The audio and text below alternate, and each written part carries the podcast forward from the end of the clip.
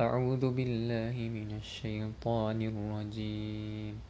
بسم الله الرحمن الرحيم. والسماء والطارق وما أدراك ما الطارق. النجم الثاقب. إن كل نفس لما عليها حافظ. فلينظر الإنسان مما خلق. خلق من ماء دافق يخرج من بين الصلب والترائب إنه على رجعه لقادر. يوم تبلى السرائر فما له من قوة ولا ناصر. والسماء ذات الرجع والأرض ذات الصدع.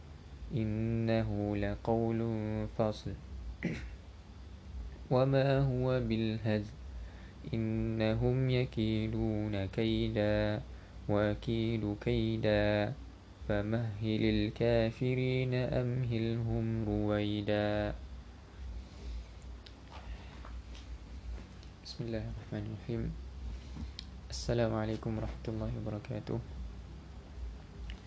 الحمد لله نحمده ونستعينه ونستغفره ونعوذ بالله من شرور أنفسنا ومن سيئات أعمالنا. من يهده الله فلا مضل له ومن يضلله فلا هادي له. أشهد أن لا إله إلا الله وأشهد أن محمدا عبده ورسوله. اللهم صل على محمد وعلى آله وصحبه ومن والاه. Alhamdulillah hari ini kita dapat menyambung lagi. Mentadabur surah At-Tariq. Surah At-Tariq ini surah Makkiyah yang mengandungi 17 ayat. Dinamakan surah At-Tariq yang maksud uh, bintang yang menembusi sinaran cahayanya. Kerana pada awal surah ini Allah Ta'ala bersumpah dengan langit dan bintang yang demikian sifatnya. Iaitu yang apa tu menembus sinaran cahayanya tu bahawa tidak ada satu diri juga pun melainkan ada malaikat yang menjaga keadaannya serta menyimpan catatan mengenai segala bawa, uh, bawaannya. Baik.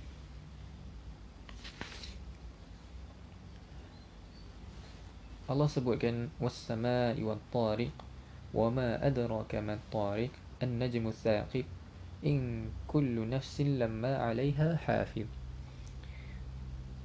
bintang At-Tariq ni. Surah ini dimulai dengan Allah uh, dengan mengambil jalan yang dijadikan untuk jadi sumpah.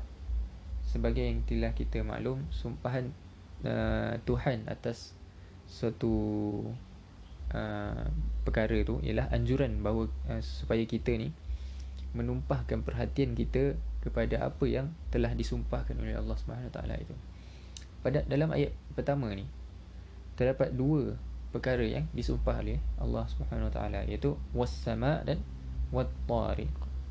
Dua benda ni iaitu uh, langit yang pertama ni dan sumpah tentang langit ini akan banyak kita dapat dalam ayat-ayat yang lain.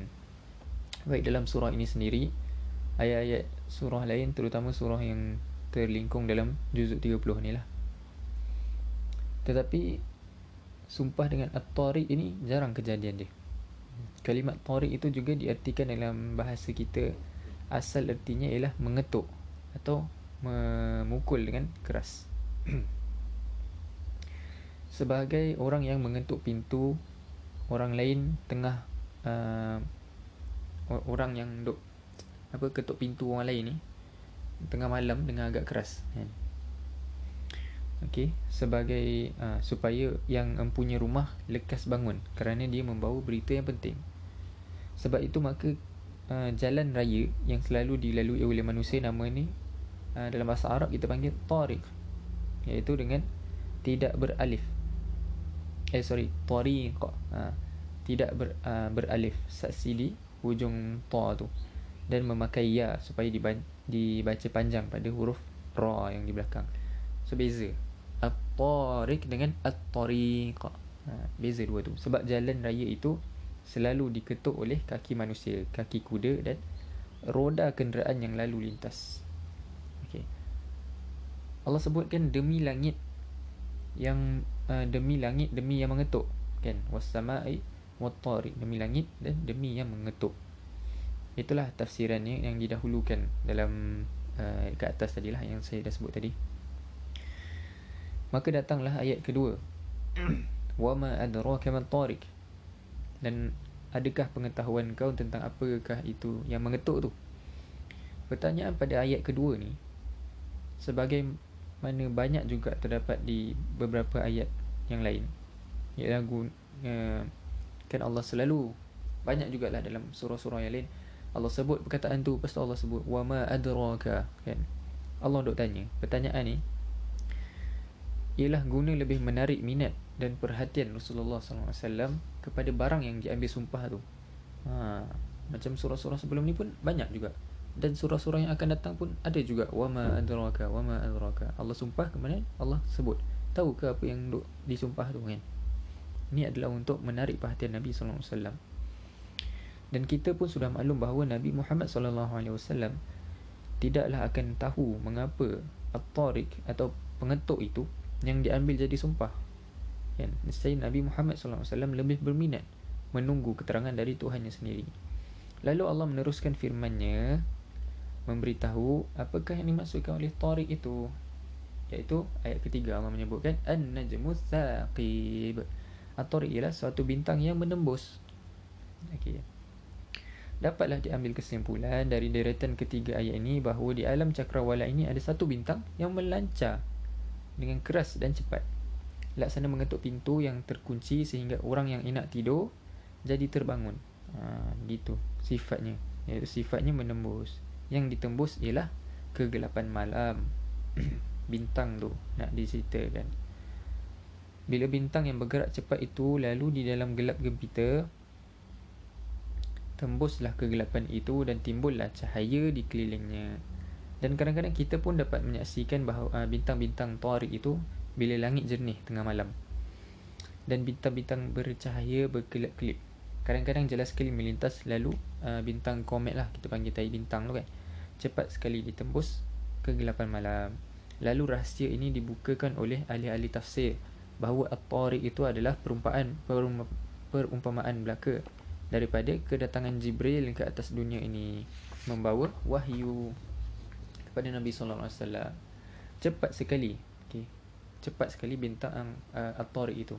Kerana malaikat itu ia adalah nur atau cahaya. Ilmu pengetahuan tentang alam ini telah didapati serba sedikit tuan-tuan oleh manusia ni. Kita tahu uh, orang yang belajar fizik ni dia tahulah ke kepantasan cahaya itu selaju mana kan sepantas mana kepantasan cahaya tu. Dan dikatakan cahaya ni adalah satu uh, perkara satu apa orang kata entiti yang paling laju lah di dunia ni. Kan setakat ni selagi mana tidak ada keadaan yang menghalang dia dia lah yang paling laju. Kan? Eh, kalau dalam air tu dia lain sikit sebab cahaya dalam air ni dia bergerak lebih lambat. Dan benda-benda lain pun sama juga sebab ada yang menghal ada rintangan lah. Tapi tak apalah itu perbahasan orang fizik um, Okey, uh, didap- didapati oleh manusia bahawa kecepatan perjalanan cahaya itu adalah 180,000 million dalam satu detik. Kecepatan malaikat 100 kali dari itu. Dia melayang dengan cepatnya menembus kegelapan malam atau kegelapan malam eh kegelapan uh, alam fikiran manusia yang telah diliputi oleh jahiliyah. Tidak ada pedoman hidup lagi. Dia mengutuk hati-hati yang telah membeku dan membantu. Inilah sumpah yang disumpahkan ialah bintang. Namun dia lebih tinggi dari segi rohnya dan dari bintang itu sendiri. Cuba perhatikan susunan letak surah. Ujung uh, surah Al-Buruj menyatakan Al-Quran tersimpan dan terpelihara kan suratul buruj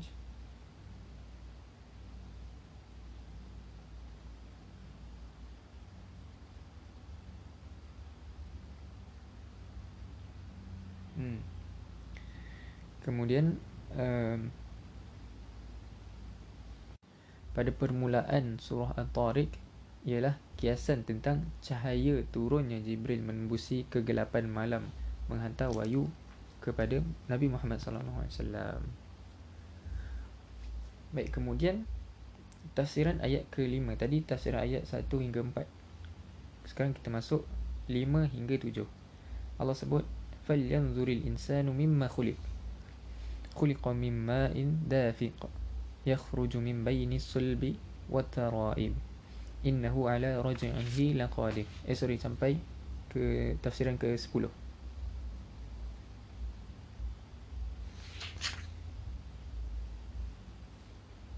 Okey, tadi satu empat. Ini ni apa?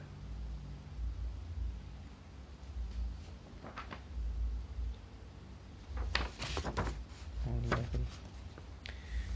Okey. oh, sorry. Tadi ayat ke uh, ayat keempat, sorry. Belum ditadabur lagi. Tidak ada tiap-tiap diri. Allah kata inna kulli ha, inna kullu nafsin lamma 'alaiha hafiz tidak ada tiap-tiap diri melainkan di atasnya ada yang memelihara ini nak cerita tentang setiap manusia ni ataupun setiap diri jiwa manusia ni ada yang memelihara kan kita dah tadabbur dalam surah hmm, surah apa lah sebelum ni yang diceritakan pada tiap-tiap orang ni ada yang ada malaikat yang pelihara. Kan? Artinya tegas sekali tidak ada satu diri pun yang terlepas dari penjagaan dan pemeliharaan Tuhan. Dengan ayat sempendek ini terungkaplah seluruh jaminan hidup Allah Subhanahu taala ke atas semua makhluknya yang mempunyai diri yang bernyawa. Sedangkan ikan di dalam laut, serangga menjala di bumi, cacing di bawah tanah sampai uh, kepada binatang liar di hutan lebat. Semua ni dijaga dan dipelihara oleh Allah. Dijamin rezekinya Dilindungi hidupnya Apatah lagi manusia. Setelah ada penjagaan demikian Nescaya diperhitungkan pula Amal amalnya Buruk baiknya Sehingga manusia tidak dapat menyembunyikan Diri dan mengelak dari tanggungjawab Okey Kemudian Kita masuk ke tafsiran ke 5 hingga 10 Tafsiran ayat ke 5 hingga 10 ni Nak menceritakan tentang renungan kepada manusia ni dari mana asalnya okay. Allah kata maka hendaklah memandang manusia falyanzuril insan manusia ni hendaklah memandang okay. hendaklah manusia merenungkan memikirkan atau memandang dengan mata hati kepada keadaan yang terlindung di balik kenyataan padahal dari sana asalnya kenyataan itu perhatikanlah Okey, Allah sebut dari apakah dia diciptakan. Engkau yang telah bertubuh gagah ini atau manusia yang mabuk dengan kedudukan dan kemegahan yang menyangka bahawa dunia ini telah didapat uh, telah dapat dikuasainya perhatikanlah dari asal mula engkau jadi Allah kata khuliqa mimma in dafiq dia diciptakan dari air yang melancar iaitu daripada air mani atau dalam bahasa tua disebut kama. Hmm. Dari puncak kelazatan bersetubuh melancarlah dengan cepatnya mani itu keluar uh, laksana meloncat mendesak keluarnya iaitu Allah sebut yakhruju min baini sulbi wat taraib yang keluar dari antara sulbi dan taraib ulama tafsir dan ahli bahasa mengatakan sulbi ialah deretan tulang punggung lelaki. Okey, demikianlah perjalanan darah manusia diatur dari ginjal dia yang memisahkan antara darah manusia dengan mani. Okey. Darah mengumpul kepada jantung, dari jantung dia berbahagi dengan cepat sekali. Okey.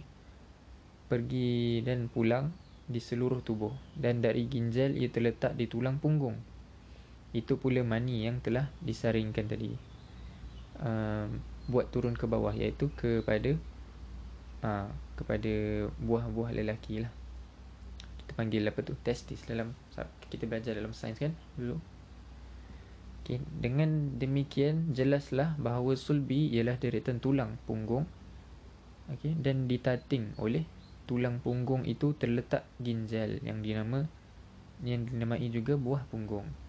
Okey itu sulbi. Allah sebut uh, dalam ayat ketujuh ni sulbi dan taraib taraib pula uh, ini adalah dinisbahkan kepada orang perempuan lah. Taraib ialah tulang dada bagi perempuan yang di sana terletak susunya uh, maka syahwat perempuan yang menimbulkan maninya itu lebih berpusat kepada susunya. Dan susu itu pula dipergunakan Allah menjadi magnet penarik syahwat lelaki itu. Begitulah tuan-tuan. Saya ni hari ni kita jangan jangan jadi macam tu sangat. Kita cakap benda yang betul lah. Kita faktanya begitulah tuan-tuan okey Allah menarik uh, perhatian lelaki ni syahwat lelaki ni dengan susu dari wanita itu. Tetapi kemudian susu itu pula dijadikan penyimpan makanan iaitu yang akan diminum oleh anak agar dia besar. Begitulah kejadian manusia pada mulanya yang manusia tidak boleh melupakan itu supaya janganlah dia sombong di dunia ini. Okey. Kemudian Allah menyambung Sesungguhnya dia mengembalikannya adalah sangat sanggup. Okey, sesungguhnya Allah kata um, innahu ala raj'ihi laqadir. Sesungguhnya Allah Maha menguasa untuk mengembalikan dia. Kalau kiranya dari air mani yang meloncat melancar dari um, kemaluan seorang lelaki dan seorang perempuan yang kemudian bersatu um, menjadi nutfah dan akhirnya jadi orang jadi manusia yang diangkat jadi raja atau presiden atau apa-apalah pangkat pun dalam dunia ni tuan-tuan. Ah, walaupun seorang nabi pun dan yang menciptakan dengan jalan semikian itu ialah Allah taala. Tentu sahaja tidak layak kita membantah jika Allah itu Maha menguasa untuk mengembalikannya. Hidup sesudah uh, melalui alam kematian kelak. Maka tidaklah layak manusia untuk uh, yang selalu menyaksikan asal mula jadinya manusia jika dia membantah dan tidak mahu percaya akan hidup yang dua kali yang bernama hari akhirat itu. Bilakah itu terjadi? Okey. Allah kata ayat ke-9 pada hari yang akan jadi nyata segala yang tersembunyi. Yauma tubla al yauma tubla as-sarair. Okey. Di hari uh, pada hari didedahkan segala apa yang terpendam di hati. Dalam hidup ni dapatlah manusia bersikap munafik kan? Menyembunyikan keadaan yang sebenarnya sehingga ada kehidupan peribadi yang dirahsiakan ke daripada uh, umum lah daripada orang awam dan ada kehidupan di muka umum. Pada kehidupan di muka umum itu yang diperlihatkan hanya bagus-bagus sahaja tapi di akhirat kelak terbukalah rahsia itu. Ditelanjangi manusia dari bungkusan munafiknya kerdillah manusia yang dahulu membesarkan diri dan besarlah di hadapan Allah Subhanahu Wa Taala orang yang taat yang mengikuti jalan yang digariskannya dengan bimbingan nabi-nabi maka tidaklah baginya sebarang kekuatan pun Okey, fama lahu min quwwatin. Sebarang kekuatan yang kamu megahkan di dunia ini tidaklah akan menolong. Walaupun engkau mempunyai peluru kendali bom nuklear meriam yang dapat menghancurkan sekian divisi tentera dikawal pun engkau kiri kanan akan percumalah kawalan itu. Sebab engkau di waktu itu sebagai insan yang kecil seperti cacing tengah berhadapan mempertanggungjawabkan hidup kamu melalui masa uh, yang kamu lalui di masa lampau. Di hadapan Tuhanmu sendiri. Kan Allah men, uh, kemudian Allah menyambung dan tidak pula yang akan membelanya kan. Wala nasir wala nasir. Okey tidak pula akan membelanya. Siapa yang lain yang akan membela? Padahal yang dihadapi ialah hari akhirat bukan di dunia yang dapat mencari sarjana hukum. Yang dapat menelaah dan mencari jalan-jalan keluar dari jeratan jeratan undang-undang. Pembelaan kalau uh, pembelaanmu kalau tidak ada melainkan amal yang kamu buat ketika kamu hidup hidup ni lah. Okey? Segala pangkat ataupun kebesaran kita kat dunia ni tak ada tak ada yang dapat menjadi pembela atau yang dapat menolong kita di akhirat. Dan orang yang kita kata orang munafik di, di dunia ni dia dapatlah menipu segala uh, pendustaan dia tu. Tapi di mahkamah Allah kelak tidak ada yang dapat dirahsiakan. Okay. kemudian disambung um, tafsiran ayat ke 11 hingga ayat ke 17 was-sama'i dhatir raj' wal ardi dhati sada innahu laqawlun fasl. Wama huwa bil hazl innahum yakiduna kaida wa akidu kaida famahhilil kafirin amhilhum ruwaida. Sekali eh, sekali lagi Allah bersumpah dengan langit sebagai makhluknya kan? Allah sebut was sama demi langit yang menurunkan hujan zatir raja' langit yang dimaksudkan di sini tentu sekali langit yang di atas kita. Sedangkan di dalam mulut kita yang terbelah ke atas kita dinamai langit-langit. Dan tab, eh, tabis sutera warna-warni yang dipasang di sebelah singgah sana raja atau di atas uh, pelamin. Tempat mempelai dua sejoli bersanding dinamakan langit-langit juga. Sebagai alamat bahawa kata-kata langit itu pun dipakai untuk yang di atas kadang-kadang diperlambangkan sebagai ketinggian dan kemuliaan Tuhan Lalu kita tadahkan tangan ke langit seketika berdoa. Maka dari langit itulah turunnya hujan. Langitlah yang menyimpan air dan menyediakan dan menurunkan menurut jangka tertentu. Kalau dia tidak turun, kekeringanlah kita di muka bumi ini dan matilah kita. Dalam ayat ke-11 ini terdapat kata roja atau roja'i yang diertikan hujan Padahal asal makna asal makna dalam bahasa Arab ni raja' ni maksudnya uh, kembali. Dalam ayat 8 tu. Um, Allah kata laqa apa? Inna innahu ala raj'ihi kan Allah kata innahu ala raj'ihi dan Allah tu uh, layak untuk Allah tu ada kuasanya untuk mengembalikan manusia itu kan jadi Allah mengulang perkataan sama tapi yang ditafsirkan ialah uh, hujan di sini roja. Mengapa roja ini diartikan di sini hujan? Sebab hujan itu memang dari air bumi juga mulanya menguap naik ke langit jadi awan berkumpul dan turun kembali ke bumi. Setelah menguap lagi dia naik kembali ke langit dan turun lagi ke bumi. Dia berulang-ulang dia berulang-ulang lah. Ha, demikian terus menerus naik kembali turun kembali. Okay. lalu Allah bersumpah dengan makhluknya yang satu lagi tu ha, apa yang Allah sumpah wal ardi dhatis sada ha, dan bumi yang menimbulkan tumbuh-tumbuhan. Maka bertalilah di antara langit dengan bumi itu langit menurunkan hujan dan bumi menumbuhkan tumbuh-tumbuhan. Dia macam uh, nak kata ayat 11 dan 12 ni dia um, pro apa bukan pro and cons dia adalah consequence lah kan consequences dia As-sama' tu menurunkan hujan dan ardi membuahkan tumbuh-tumbuhan. Okey. Hmm. Langit menurunkan hujan dan bumi menumbuhkan tumbuh-tumbuhan. Banyak hujan dapat hidup sentosa. Di bumi banyaklah yang tumbuh. Teratur hujan subuhlah bumi. Kemudian kerana belas kasihan Allah yang mengatur pertarian langit dan bumi itu.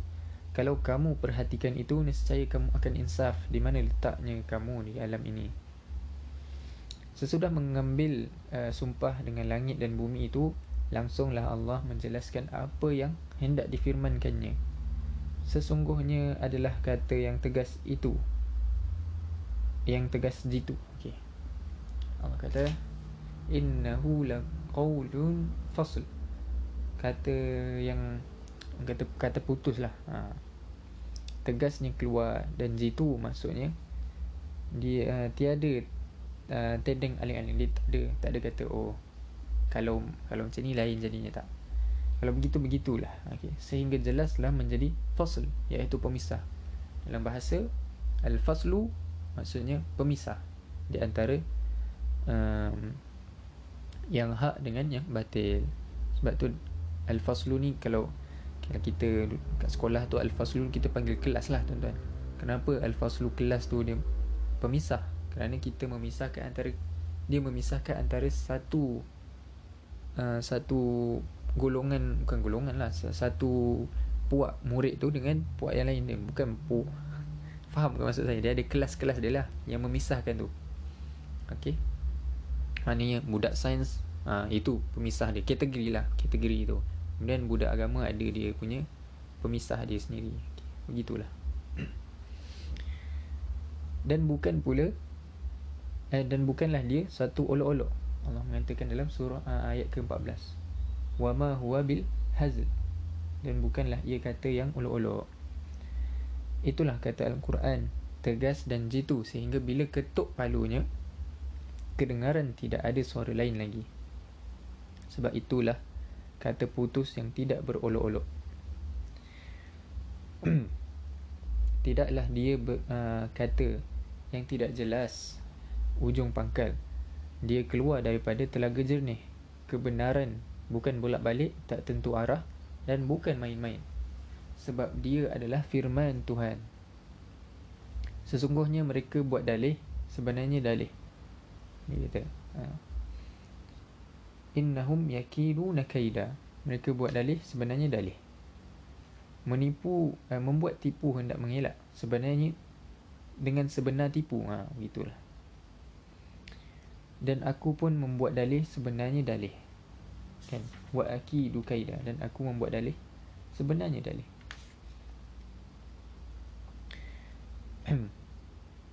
dengan segenap daya upaya orang yang kafir itu hendak mendalih menipu Tuhan namun yang tertipu bukanlah Tuhan melainkan diri mereka sendiri kan Allah sebut dalam surah al-baqarah Allah menyifatkan orang orang munafik ni uh, yukhadi'u yukhadi'una Allah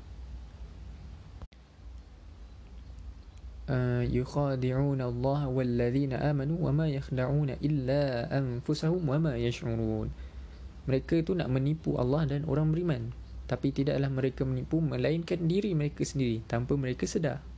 Okay. orang munafik itu Allah menyifatkan dan suka menipu. Nak menipu Tuhan menipu orang, orang beriman. Tapi mereka sendiri yang ditipu. Sama lah. juga dalam surah ini Allah menjelaskan orang kafir itu nak menipu nak um, memperdayakan Allah. Nak menipu Tuhan. Tapi yang sebenar-benarnya yang ditipu adalah mereka mereka sendiri mereka kejar dunia padahal yang pasti bertemu ialah akhirat. Mereka ingin panjang umur pada mereka takut tua. Hmm. mereka sayangi dunia padahal kuburlah yang menunggu mereka. Okey. Maka lambat-lambatlah orang yang kafir itu kan? Famahilil kafirin.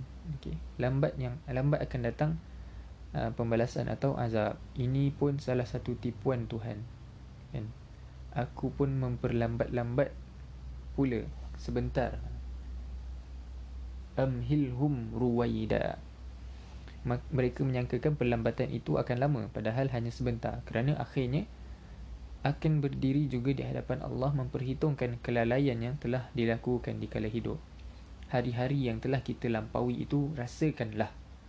Okay, bukan hanya uh, sebentar sahaja. Sedang mencuba-cuba hidup, hidup pun habis. Okay. Allah Ta'ala alam. Okay, dah, dah. Settle lah untuk ini. Kejap je kan, tuan Tak sampai setengah jam. Baik, itulah yang itulah terdabur untuk ini nak ceritakan uh, surah Al-Tariq ni dia diterbahagi dibahagi kepada tiga pecahan lah dipanggil tiga uh, pecahan pecahan pertama tadi Allah sebut tentang macam mana uh, bukan macam mana setiap uh, insan ni setiap yang berjiwa dalam muka bumi ni ada apa tu orang kata pemelihara ada pemeliharaan Allah ke atas mereka. Okey. Jadi kita jangan jangan takut, tuan-tuan. Allah sentiasa jaga kita. Inna Allah ma'ana. Inna Allah ma'as sabirin. Kan? Inna uh, nahnu aqrabu ilaihi min hablil warid. Allah sebut-sebut dah. Kita ni Allah ni dekat dengan manusia. Kan? Kemudian yang kedua adalah Allah nak menerangkan tentang hari akhirat. Kan? Macam mana berlakunya eh, macam mana apa tu didedahkan segala yang terpendam di hati kan dari i'tiqad kepercayaan dan niat lain-lain itulah pada hari itu tak ada lagi manusia yang mempunyai kekuatan atau ada apa-apa yang dapat membela diri dia sendiri. Kemudian uh, bahagian yang terakhir menegaskan bahawa sesungguhnya keterangan al-Quran itu adalah kata putus. Okey. Kata yang sebenar-benarnya lah bahawa setiap rancangan jahat manusia yang dilakukan oleh kafir menentang uh, Nabi Muhammad maka Tuhanlah yang tetap membalas dan meng- menggagalkannya. Jadi itu saja untuk hari ini. Insya-Allah esok kita akan masuk surah Al-A'la. Okey, kalau tak ada halangan insya-Allah saya akhirkan tadabbur di sini. Um, maaf kalau ada salah silap. Yang baik itu dinisbahkan kepada Allah dan yang buruk itu dinisbahkan kepada saya walaupun hakikatnya yang baik dan buruk itu datang daripada Allah tetapi yang buruk itu dinisbahkan kepada saya Allah taala alam kita uh, akhiri tadabbur kita dengan tasbih kafarah dan suratul as